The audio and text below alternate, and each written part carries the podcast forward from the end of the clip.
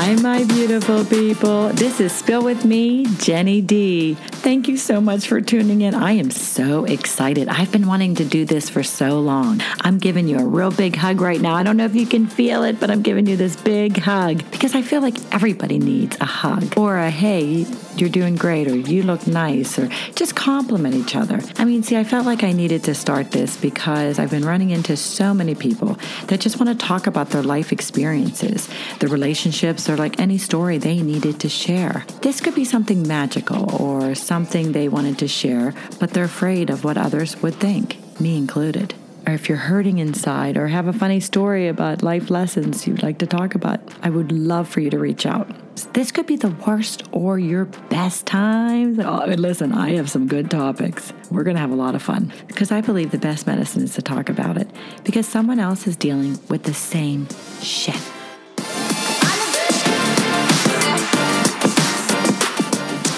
Hi, my beautiful people. This is me, Jenny D from Spill With Me, Jenny D podcast. And wait till you hear about my friend Sean. I saw him on LinkedIn and I said, wait a minute, we're Westminster grads. What is all these accomplishments that you have, Sean? I mean, I was so impressed. Sean is voted the top eight most inspirational people in history. Hello? I mean, right there, that just tells you we need to talk to you. one, one of one of the top. Oh, right. Yeah, I thought you were the only one. no, no, one of the top, not the top. That, that's that's going pretty. That's that's going a little too far. Hey, I'm I'm, I'm, I'm like talking you up here.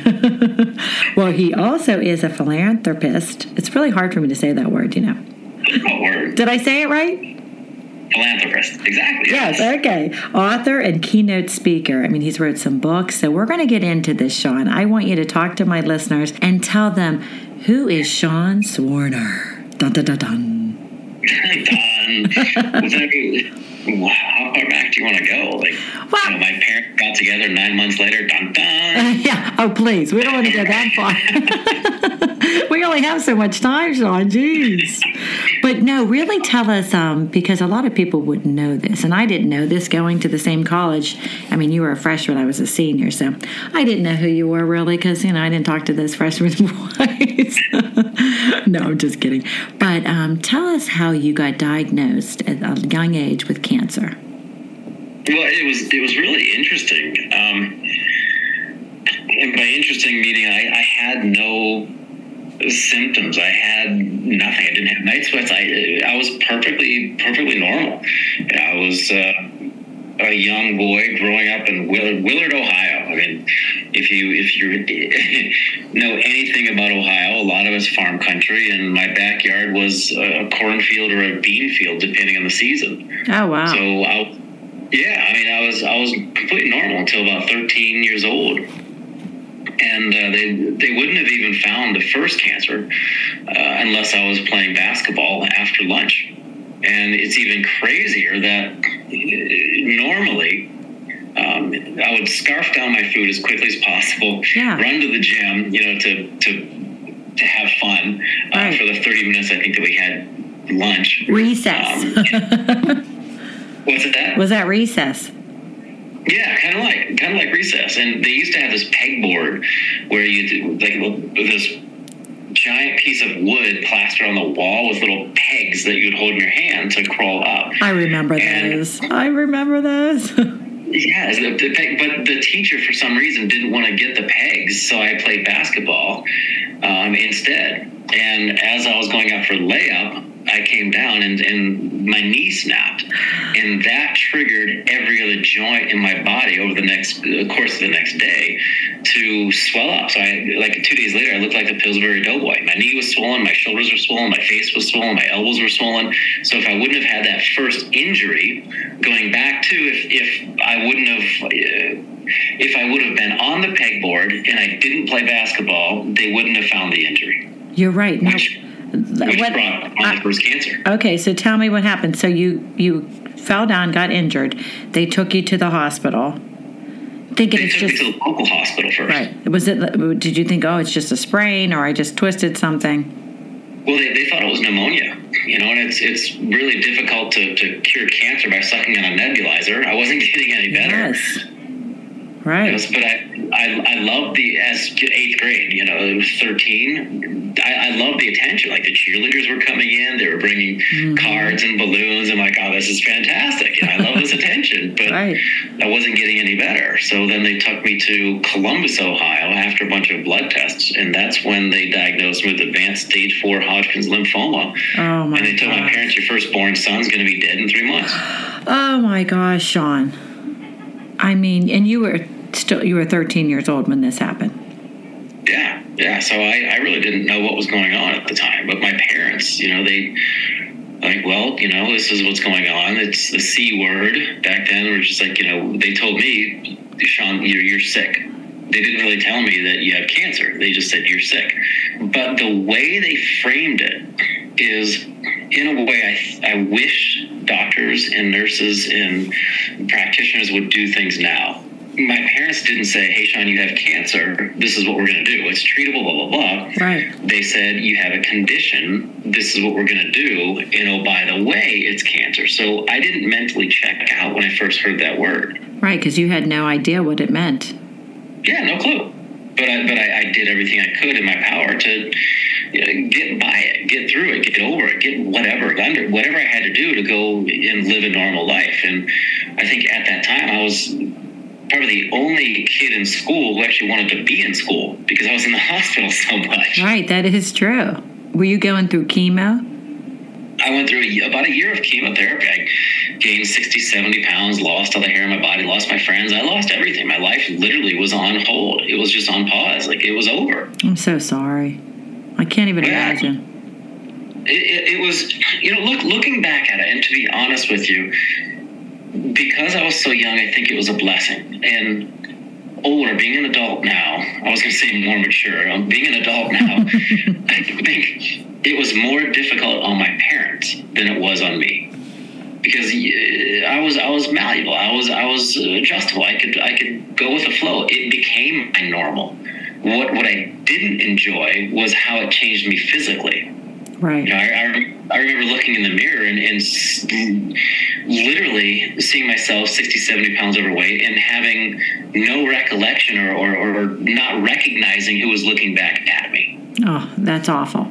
How did you gain that weight? Is it from the chemo? It was from the prednisone. So the prednisone is a steroid Right. that they put me on to maintain my weight. They put me on an all-you-could-eat diet. So I, I literally ballooned up, and then one day doctor said, "Oh, you're in remission. Go have fun."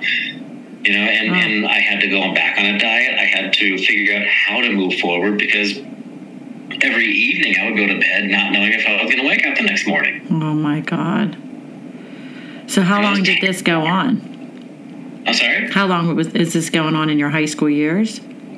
It went on for a year the first time. Um, I was in remission for about a year, year and a half, and then going in for a checkup for the first cancer, they found a completely unrelated second cancer, and it wasn't from the the, the treatment from the first one. It was totally unrelated. My gosh. How old were you when this happened?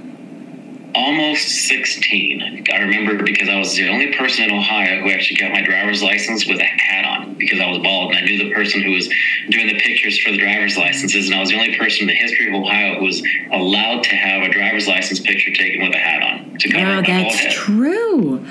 You're right. I wonder. I think that's still a rule today, isn't it? Yeah, I think so. Yeah. Wow. So when you went in and you found out that now where was this cancer? Well, this one was on my like the subpleural lining of my right lung, and I'll, I'll explain what that what that actually means. Yes. if if you look at your thumb, if you think of your lungs as like a balloon inside of a balloon, it was between the two balloons, and it was underneath my ribs. So every time I, I, I actually remember, um, I it was like maybe a Sunday, and my checkup was on Wednesday, and I remember in sitting in my living room watching television and breathing. Whenever I took a deep breath in, it literally felt like someone was jabbing me in my right side with a knife. I can't it even hurt imagine. that much. Wow. So you could was it hard for you to walk and breathe and do any exercise? Breathing, absolutely. And my parents saw me in pain. Like, well, you know, his his uh, checkups in a couple days we'll figure it out then. And when we got there, they did an X-ray, you know, chest X-ray. They found, in fact, in one day they found a a tumor on an X-ray that was the size of a, a golf ball. Um, they did a needle biopsy where they threaded the needle through my ribs to aspirate part of the tumor. They took out a lymph node from the left side of my neck. They put in a Hickman catheter, which is like a permanent IV. Oh my gosh. They did a thoracotomy, which is when they cracked open my ribs, removed the tumor. They put a drainage tube in, and they started chemotherapy, all in all in less than 24 hours. Oh my That's gosh. that's how dire it was. Jesus. And you had no idea what was going on. And this time around, it was it was just such a whirlwind.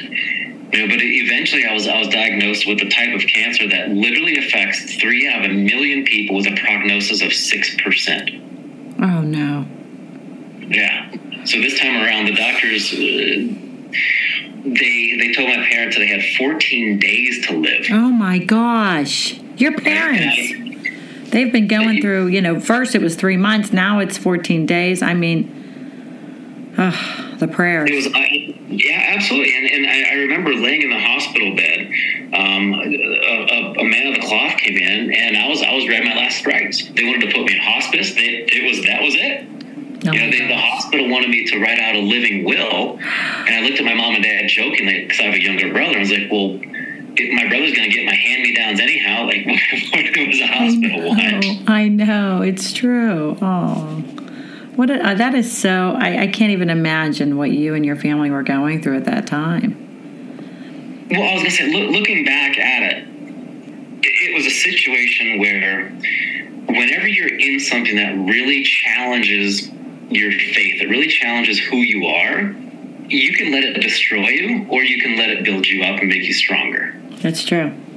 And I, I- think that we, in, in every situation, we might not have a choice of what we're in, but we always have a choice in how we react to it. I love that. I love that. Yeah, how it's how you react to it.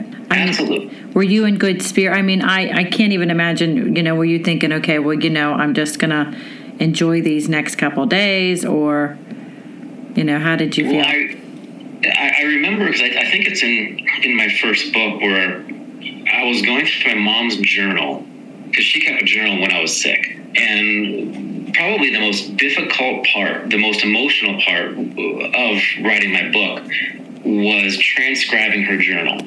You know, loo- looking at what she went through, and there's a section where I, I talk about how in her journal she mentioned the two of us looking outside the hospital window, you're just standing there. The snow was falling.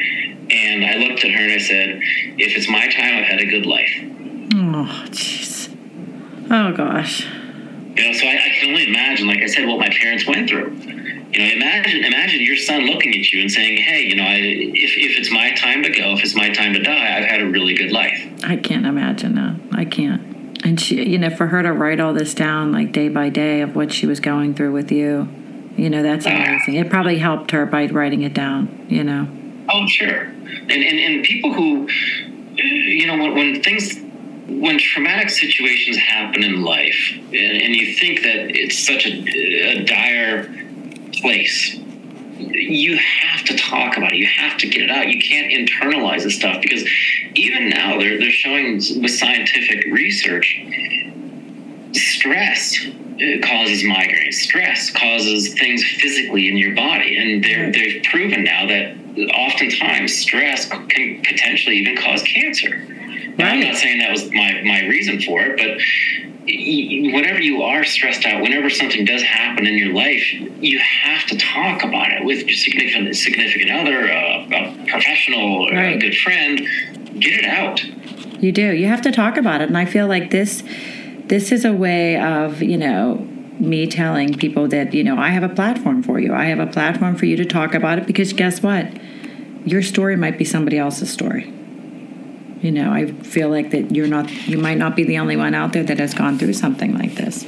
So tell us now, um, after you went through her journal and you were writing, you started writing your book, but before that, when you were in high school, I mean, what happened? Was it like a miracle that you know you were doing better or Kind of. I mean, I honestly think it was Well, backing up a little bit, Yes. I went through roughly three months of intense chemo, a month of radiation therapy, and then 10 more months of chemo. So when I'm talking to you right now, I only have one functioning lung. Like I have both of them, but only one of, one of them completely works. Okay. Um, but the other times when I was in the treatment for um, the chemotherapy, the three months and the 10 months that I mentioned, because the treatments were so harsh and because no one's ever had Hodgkin's and Askin sarcoma before, I'm, I'm the only person in the history who's ever had these two. Say that again, honey. So you had Hodgkin's and you had. Hodgkin's and Askins. It's a branch of Ewing sarcoma.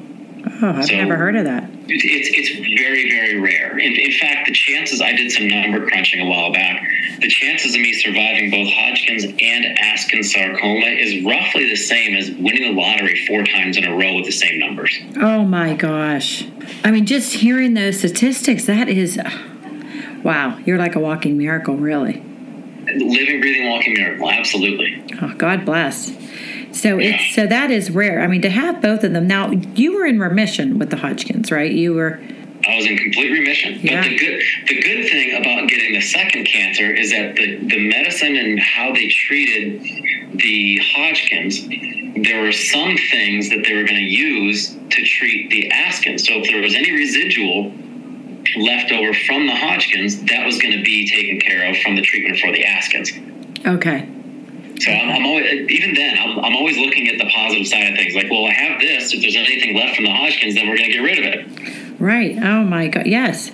Okay. So um, you're going through all this chemo and stuff, and you're optimistic, and your parents are optimistic about your diagnosis now because it seems is it working? It seems to be. Well, of course it worked, but Yeah. So to answer your question earlier, you know, 14 days turned into 15 days, turned to 16 days, and just one day at a time. And like I said earlier, oftentimes you don't have control of the situation, but you can always choose how you react to it. So I I chose to have a good attitude.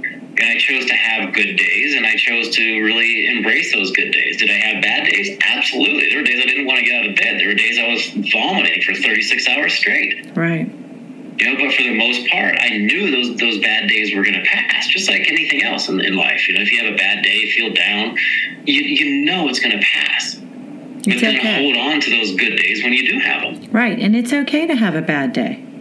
I think a lot of us, I- you know, I you feel guilty, or if you know, in anybody's circumstance, sometimes when we see someone like you that's been through so much, and then we complain about something, or I feel sorry for ourselves, it almost feels like we're being selfish because I. I should be grateful that I didn't have to go through two cancers like you or anything like that. But I think we all take our stress in different ways. Do you agree? I, I, do, but also looking at it from a non-judgmental lens. You know, if you compare your struggles to someone else and you think, "Oh, that's great," everyone's struggle to them is real. You know, it, it could be in looking at it from an, a, a mountain analogy. You know, I'm sure we'll get to that because I've, I've climbed Everest.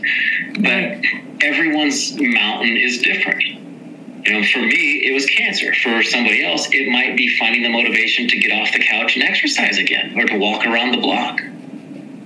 I like You know, that. it's st- and it's still real to that person. So it's it's very difficult to to compare yourself to others. One thing that my, my parents always taught me was to to not necessarily be the best, but be my best. Hmm, I like that. Be my be my best. Yeah. You have such good, you know, I can tell that's why you're a keynote speaker because you come up with all these sayings. It's so true. Now, were you able, Sean, to go to high school at all or? I, I missed a year of school, but I audited a class. And back in 92, 93, um, when I was a junior, or a I should have been a senior, um, even auditing a class, the NOL, which is Northern Ohio League, and the um, Ohio Athletic Association, OHAA, they said that you know you're only allowed four years of eligibility because I was also an athlete. You were still So an athlete? You were still an athlete? What were you doing? I, I was well when I had good days, I would go out and run. You know, running was my my outlet, um, but I was also a swimmer. Oh, I didn't know that. That's a great exercise for what you were going through, too, right? Absolutely. I mean, I a week after a chemo treatment, I ran a 5K race. okay. Let me follow that up and, and, tell you that I finished dead last.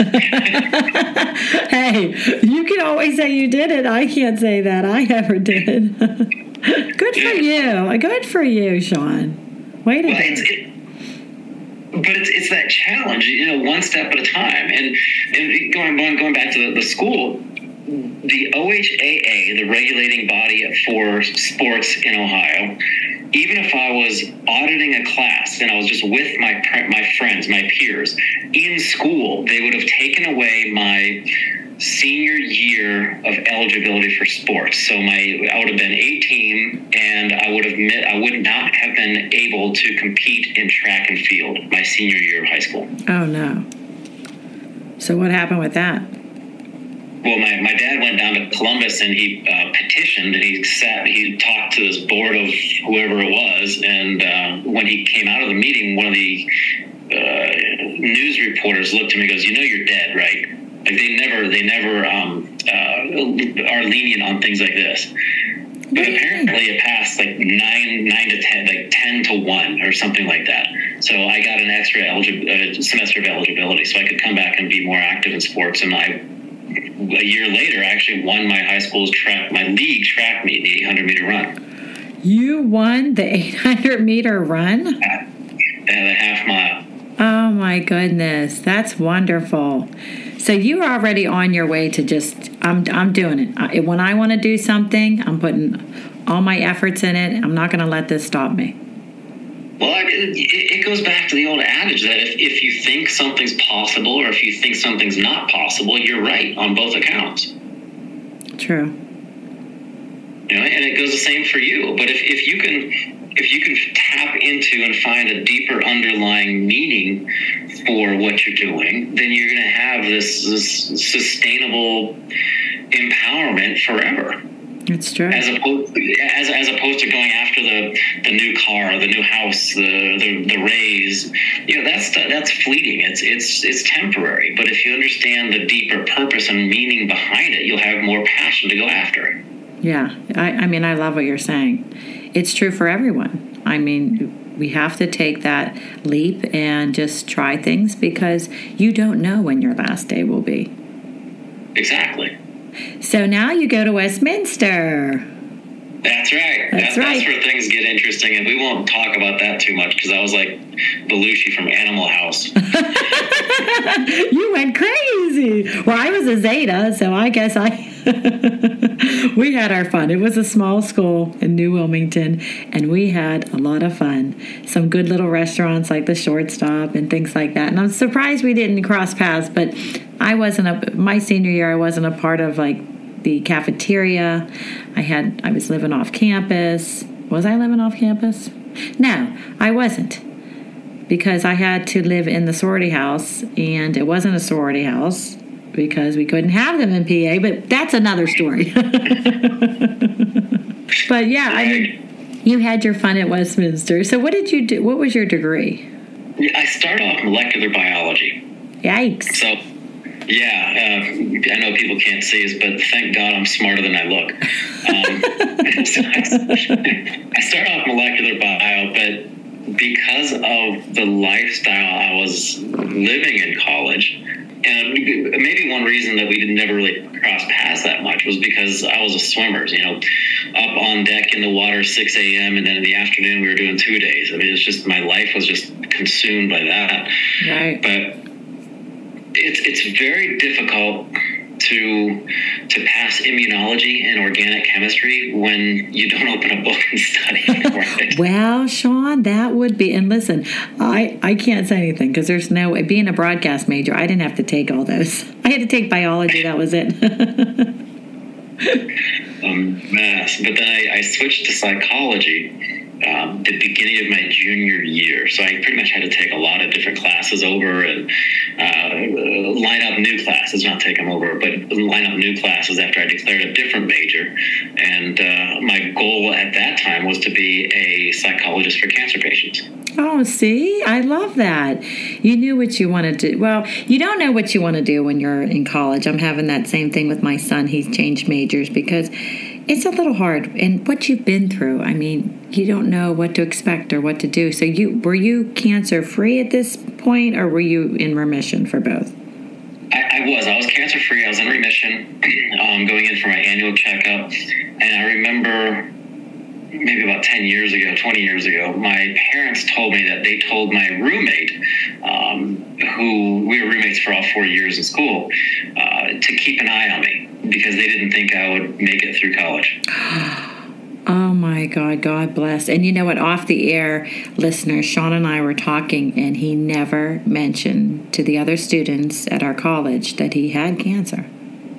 Right. Well, how do, like, how do you say you're dating somebody? How do you even bring it up? You know, right. hey, that's, you know, how's, how's your meal? Oh, I had cancer. well, yeah, maybe not say it like that, Sean, but you know. I mean, it's not a casual dinner conversation. Right, I know. It's true. It's true. It's not something you come up with, but it's real life, you know? It's what you were going through. It's what, you know, people want to know about you and your and what you're doing. And maybe back then it was a little bit different. People were scared of the word cancer. Don't you think? It's a different time now. We're talking I, I, about. I do, and I, I, think with a lot of um, uh, awareness, people now realize you can get cancer from anything, a genetic mutation to, you know, uh, pesticides. Who knows? But it's it's still a stigma where you, you, you I don't know anybody who wants cancer. Right. You know, but I, it, but it was also very different and difficult because I didn't want it to label me you know, and kind of kind of tongue in cheek. I didn't I didn't want to say, um, you know, cancer had me. I had cancer. Right, I know. Looking at it that way. It's true. I, you know what? If you think about it, it's instead of saying, you know, I had cancer, you could always, you know, cancer didn't define me, and that's what you didn't want people to look at you. And I can, I'm just speculating, but did you not want people to feel sorry for you, or is is that part of it? I, I think so. Yeah, that that actually might be it. You know, I, I didn't want people to feel sorry for me.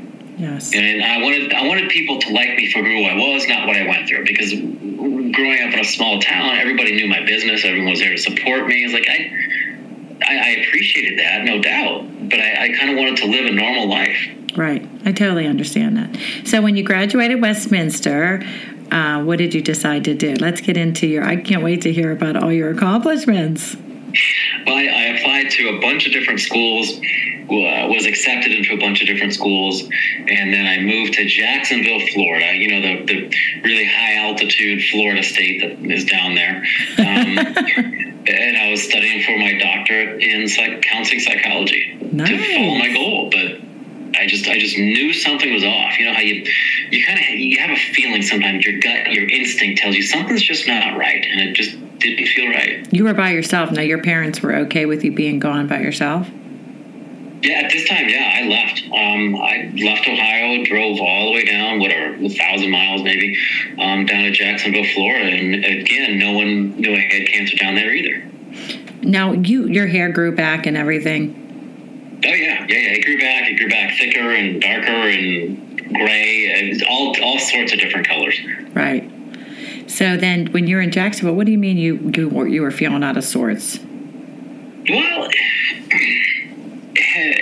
looking back at, I'll, I'll, reach, I'll ask that. I answer that with a question. Looking back at your life, how many times have you made a decision you knew the decision wasn't right and it came back to bite you in the butt later on mm-hmm. i'm sure there's a lot of people out there saying yeah. yes when i made that decision to go down there. I just knew something wasn't right. It just it felt off. You know, and, and I think it was because I wasn't following my personal core values. I wasn't following what mom and dad instilled in me as a, a moral and ethical Midwest guy.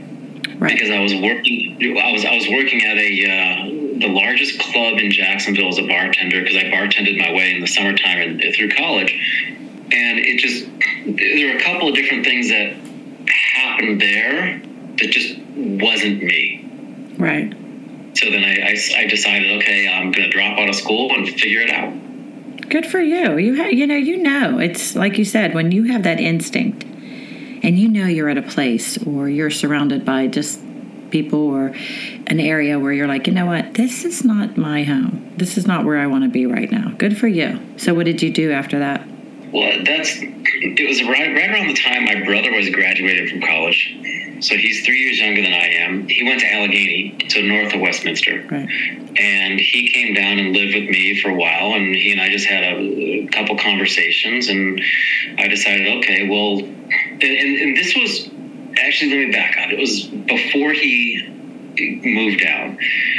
What happened was I took the first deep, hard look into the mirror and ask some really difficult questions. You know, a lot of people don't do that because they're afraid of the answers.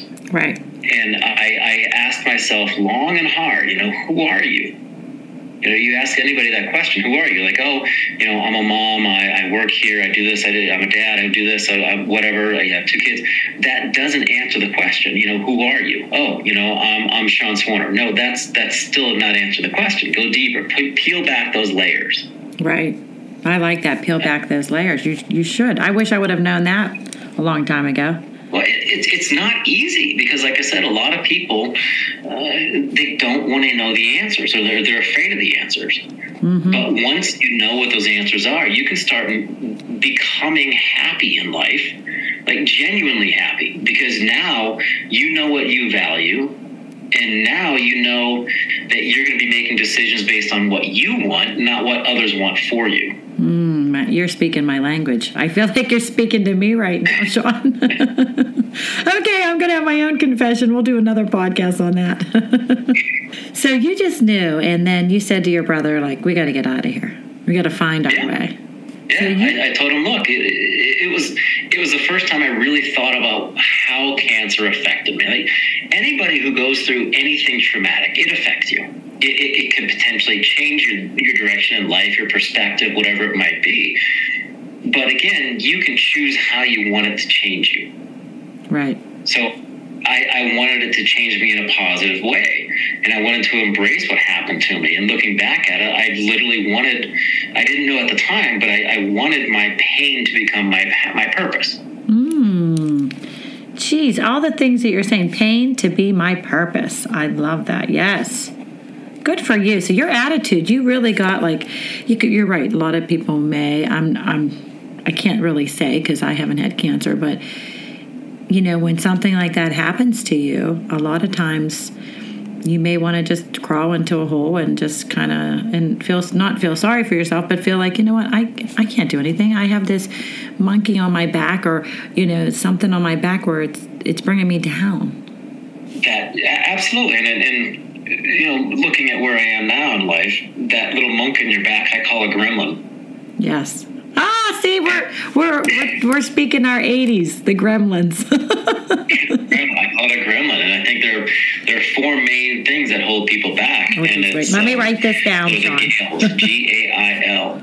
So it's a gremlin, assumption, uh, interpretation, and limiting beliefs.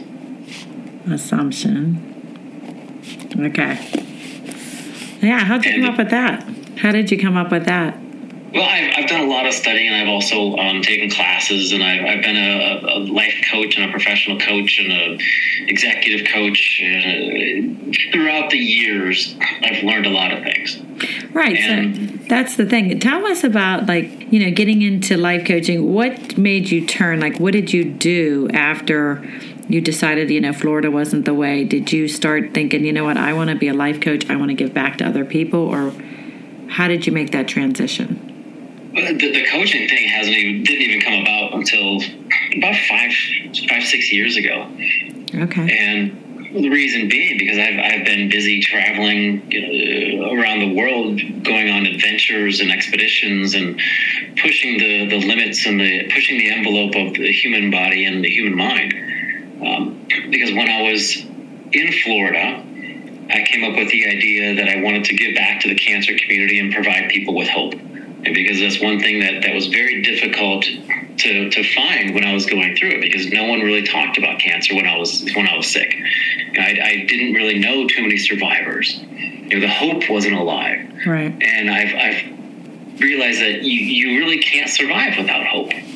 You can't. So I, I wanted to do something. Yeah, you can't at all. So I, I wanted to do something big to really help people with that. And it's not the, the idea and the concept of, oh, you know, I, I hope I win the lottery or I hope this happens. It's just the concept of having that, that faith, that hope in yourself. right. And I, I kept doing research and found that, you know, I, I literally wanted the highest platform in the world to scream hope. And after doing research, my brother and I found that no cancer survivor had ever climbed Everest before. And I was like, okay, well, that's that's it. That was on your bucket list. You said, I'm doing it. That's it. We moved moved from uh, Jacksonville, Florida, and uh, to Colorado. We literally were homeless for a couple months, living out of the back of my Honda Civic and camping in the middle of Rocky Mountain National Park in Colorado. oh my gosh, the story. I mean, come on, let's have a movie. This is like, wow, the things that you've gone through. So that's amazing. I mean, how do you train for something like that? Well, utilizing the concept, and this is true for life, utilizing the concept that, um, shoot, I'm totally blanking on it right now. Um, Well, we were talking about how you trained for getting up on that mountain. yes, that, oh, because I, I understand that consistency is more important than intensity. Oh my God. Now I got to write this down. Sean, you just keep coming with these quotes. just write a What quote. you, what, what, what you do every day is more important than what you do on like Thursday for an hour. Right. because it's it's just like building building muscles you know working out or training for a marathon you know if, if you're running for five hours every thursday you're not going to get in shape to run a marathon you build up to it so to train for everest i did something every day to build up to the point where my body could handle it Okay. So how did like did he film it? Did you let anybody know you were doing this? Like how did people find out? Well, the most difficult part was actually because because climbing Everest is not a cheap endeavor, mm. you know, and it's it's not like you go to Travelocity.com and book a vacation to Nepal to go up Everest to Everest. I know. I don't even know where it is. Like I'm still I'm just Jenny from the block here in Pittsburgh. It's north northeast of India, just below um, Tibet, which a lot of people think is China, but I won't get into politics. I think it's Tibet. I, I, I did something every day to train for it. I reached out to sponsors. Like my office at the time was literally a, a, pay, a payphone bank in the library. oh my. There, we, we didn't even have uh, any place or any, anyone to help us out. So I reached out to a hundred different corporations, and one finally decided to say yes. And I, I sold everything I owned. I followed a dream, went over, and, and literally after moving to Colorado, eight nine months later, I was standing and at the foot of Everest, looking up to the highest mountain on Earth. Wow. What was the temperature like? You know, temperatures on Everest can go anywhere from 80 to minus 50. Hmm. It, it, it can go from 80 to zero degrees in five minutes. Did you think that this was going to be a challenge? I mean, you with you having one lung that functions, you were determined to do this. I was determined to have fun. I was determined to go as high as I possibly could, but I wasn't going to put myself in any added risks because I, I knew uh, when I left, my dad hugged me, and I remember him saying in my ear, "We didn't get you through two cancers to go kill yourself on a hunk of rock and ice." That's true. That's true. But you're like, you know what, Dad? This is what I'm doing. I got to do but, I, but I wasn't going to take any any stupid chances. I wasn't going to take any any chances, uh, any unnecessary risks. Do you have pictures of you climbing it?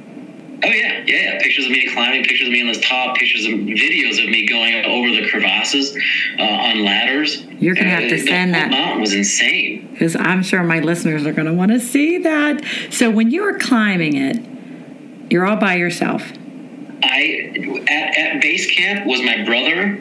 So to kind of, to kind of paint a picture of, of what it looks like to climb Everest, you hire a bunch of well, you hire an expedition company essentially. That's where you first start. And with that expedition company, you get a ton of Sherpas. And Sherpas are the local indigenous people who a lot of people think they're genetically different, but because they handle the altitude so much better than, than everybody else. They've lived in altitude for you know generation after generation, and you you get the Sherpas. They are literally the ones who make it possible for everybody else to climb. Oh wow! Um, and just, just well, just just like going through cancer, I couldn't have gone through it without or gotten uh, through it without having a good team. Yeah, So I couldn't climb Everest without putting together a good team. exactly. Yes, that's so true. So at, yeah, absolutely. So at, at base camp, I had my brother and a cook at base camp, and on the mountain we had two Sherpas and myself. And that was it. Normal expeditions, you can have 30 or 40 different people a number of cooks, a number of sirdars, a number of Sherpas, a number of guides, a number of this, that, the other thing. Wow. We were literally on, I was going to say a shoestring budget, but we didn't, we were on a Velcro budget. We didn't have shoelaces. hey, I'm going to be using Velcro soon. Don't knock it. Oh my! Well, let let's finish the story of Mount Everest, and then what we're to do is we're to wrap this podcast up, and then we're to do another one to get into all the other things. But yes, let's talk. Okay, so give me the. I'm. I feel like I'm like watching this series, and I need to know what's to happen next. But yes, tell us. Uh, so, what did you wear for this, Sean? Like, was there certain gear you had to wear? That, that's a great, that's a great question, and it depended on the day. You know, but layering was the biggest thing. Um, and a lot of people don't understand how long it really takes to climb a big mountain like Everest. I got to base camp April 8th, and I summited May 16th. Okay, So let, let that sink in for a while. That's what a month and a half. you said April eighth. And I yes, April 8th, and I summited May 16th. Have you ever gone that long without taking a shower?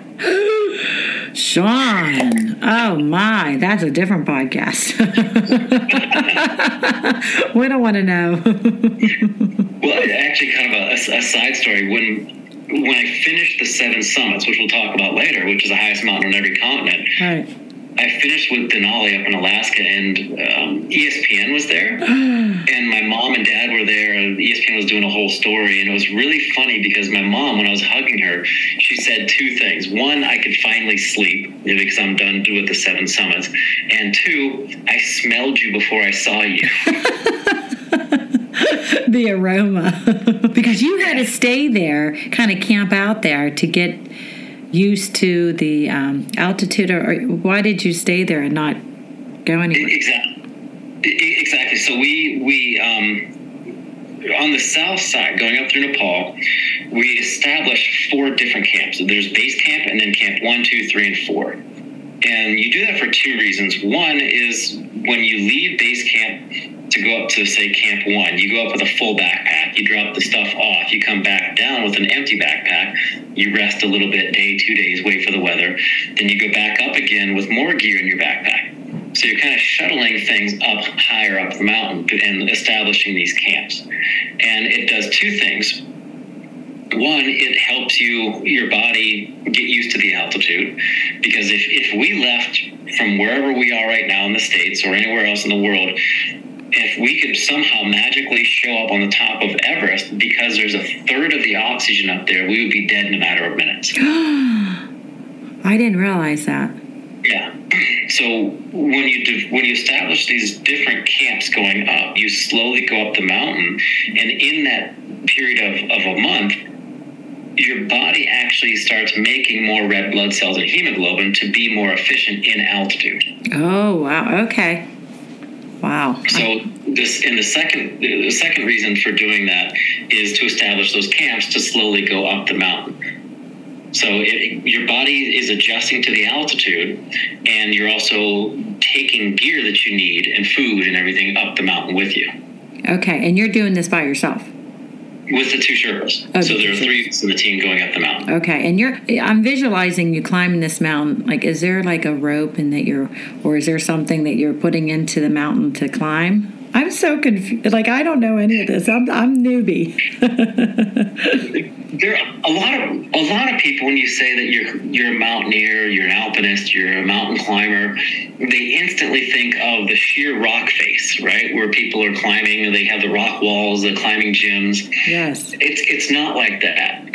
It's more along the lines of glaciated peaks where you have crampons, which are metal spikes that you attach to the bottom of your boots. So you can walk on the ice. So you actually get purchase on it. They have two front points sticking out, and then um, eight other ones. So four on your heels, and then four underneath the ball of your foot. How do you walk in those? Stick in. I, Sorry. how do you walk in those? So you're you're climbing this mountain. it carefully, very carefully and slowly, and then an ice axe in the other hand. So as you're slowly going up the mountain, you know you're you're just very mindful and aware of where you're putting your feet because literally there are, there are a couple spots on the mountain where if you take a wrong step two inches in one the wrong direction you could tumble a mile down a glacier you know a 45, a 45 degree sheet of ice I give you credit, Sean. I can't imagine. So it ha- it literally took you how many days to get up there? Are you talking about that April eighth to May sixteenth? That was oh okay. It took you a so month. up and down and up and down and up and down and up and down the mountain Oh my gosh! I bet you were like in great shape. Well, the, the funny thing is, when you're in altitude like that, it's like the best diet you can imagine. You can eat as much as you want of anything you want, and you still lose weight. So I'm, I'm roughly 6'2, 180, 185 pounds. I came back weighing 150. Oh jeez. Maybe I need to so- go there. That's terrible. Um, but no, I mean, I can't even imagine this. Okay, so you're you're going back and forth, back and forth, back and forth, and did you ever say, I, "I'm not going to do this. I can't do this"? A few times, but knowing what the underlying purpose was kept me going. However, there was a point at Camp 3 on a sheet of ice that was a 45 degree angle. We call it bulletproof ice because it's so hard. And I went to sleep that night after eating like dehydrated um, that beef stew. You know, you, you, I'm sure you've seen it. You, you pour the hot water in there and the, the you know the, the spiral noodles, the, the round green peas, the cubed orange carrots. Right. I ate that around say 6 7 p.m i woke up in the morning when the sun came up again maybe 11 hours later and i just had this this uncontrolling urge to vomit without getting into without getting too descriptive. I remember i unzipped the tent i threw up everything and i could still see those spiral noodles the peas and the carrots. So my stomach didn't digest anything. Oh my gosh!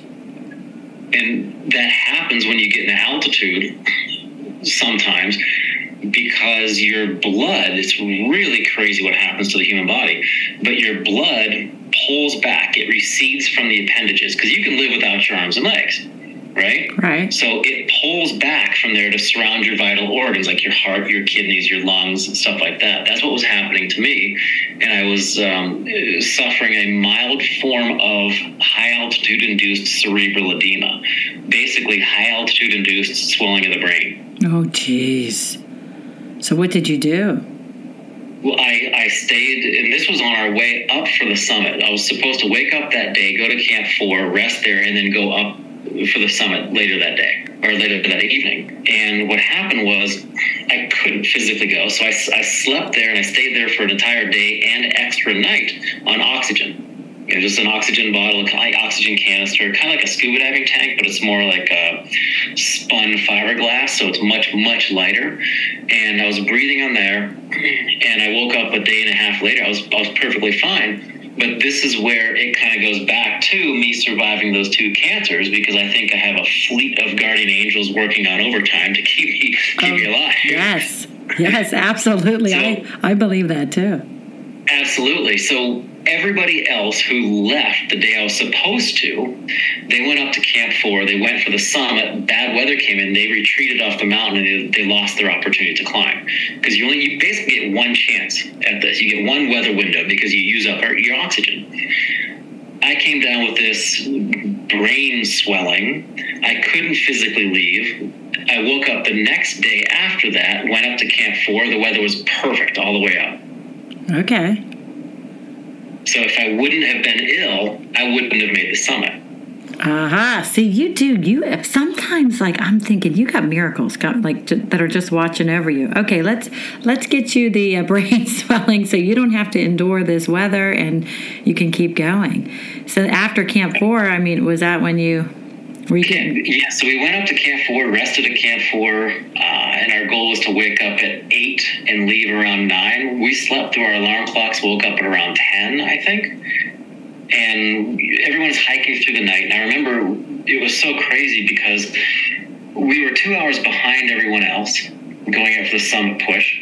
And because we're climbing in the middle of the night and everyone's on a fixed rope at certain points, it was almost like when I looked up at the, the, the ridge of Mount Everest, it was like a string of white Christmas lights. Hmm, that sounds pretty because everybody had their headlamps on. It was it was beautiful, and I remember radioing to my brother down at base camp that we better get going because we're two hours behind the last group. So we ended up catching the last group. We unhooked from the fixed rope, climbed around the the train of people, clipped back on the fixed rope. We did that over and over and over again, and eventually I became the third person that season to to climb Everest. When people told me initially it was physiologically impossible for someone with one lung to climb the highest mountain in the world. Mm-hmm. You proved them wrong. Oh, yes, you did. Yeah, it, was, like the proverbial middle finger. Like, I, I got this. yes, take take that. So when you okay, I'm visualizing this. So you get up there. You're finally getting up there. What are you What are you looking at right now? Like, I want to see through your eyes. You're looking up, and you're almost there at the top. So it was really it was beautiful because when you're up that high, now I remember looking out both sides. You know, there was a knife ridge where it literally dropped off two miles into Tibet and a mile and a half into Nepal on my left side. And it was just a sea of clouds and mountain peaks as islands. And I remember looking at a little bit further, and because of how high I was in altitude, when the sun was coming up, the horizon wasn't flat. I could see the I could literally see the curvature of the earth. you just gave me the chills. That's amazing. It was unbelievable. And then I, I, got to the top. I collapsed to my hands and knees. I bawled my eyeballs out, and I pulled out a, a flag that was from my chest pocket that I had the whole time I was climbing. And I unfurled this flag, and on the flag were names of people who've been touched by cancer. Oh, that's so nice. And you put that up there, or you waved it. I, I, left that flag up there. So going back to finding a deeper purpose for your actions, the every single time uh, I, I, was doubting myself, and every step I took on the mountain, I had that flag, and I had a reminder of my goals and my purpose for making it up there. So it wasn't just for me; it was for everybody who's ever been touched by cancer. We were all on top of the of the, of the world together. Oh, that's amazing! I that's so inspiring just to hear that. I give you so much credit. But I mean, you never looked down. You just kept going. There's, there's, there's no point in looking back unless you want to see how far you've come. That's true. That's true. I love this. We are we are going to have a stay tuned for the next part of Sean Swarner because I really want to get into some other achievements you have accomplished. And I also want to talk about your books. So we're going to wrap it up for this first podcast. And I thank you so much for being so open and honest with us and telling us your story, Sean. I, I appreciate the opportunity to do that, but every, everyone has a story. Everyone has issues that they've overcome. You know, there's the only difference between me and somebody else is I might have a warmer jacket. Uh, you know, I'm looking at you and I'm thinking, and you guys can't see him, but one lung going up to Mount Everest. I mean, amazing. So we'll stay tuned for another episode with Sean coming soon. This was Spill With Me, Jenny D. Take care. Thank you so much for joining me with Spill With Me, Jenny D. You can be anonymous planning on having guest speakers anyone who wants to share their life experiences on the topic we covered that week. I'm going to post all that on my Facebook and website so you will see what I'll be talking about that week. So give me a call. I can pre-record and put you on my my episode that day. I stress this. I personally feel to heal yourself is to talk about it. And if we can help each other instead of keeping it bottled up and just release it, I think that it's going to help all of us. And let's have a lot of fun. I can't wait to hear from you guys. Oh, I'm so excited. This is Spill With Me, Jenny D.